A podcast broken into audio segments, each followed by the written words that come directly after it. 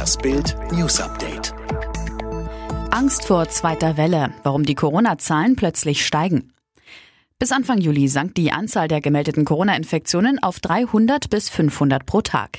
Gestern gingen beim Robert-Koch-Institut 633 Fälle ein. Tendenz steigend. RKI-Präsident Lothar Wieler schlug Alarm. Wir sind mitten in einer sich rasch entwickelnden Pandemie. Auf Bildanfrage bekräftigte er, wir wissen nicht, ob es der Beginn einer möglichen zweiten Welle ist, aber das könnte er sein.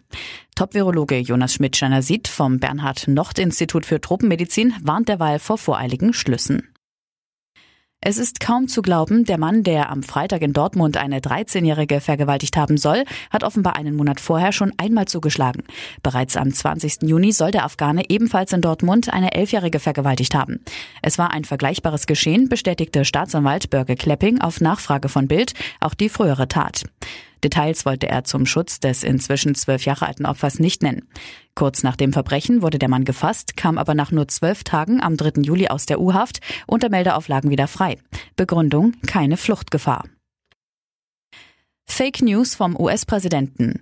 Twitter hat ein von Donald Trump verbreitetes Video gelöscht, in dem fragwürdige Behauptungen über die Wirksamkeit des Malaria-Medikaments Hydroxychloroquin als Mittel gegen Covid-19 aufgestellt werden.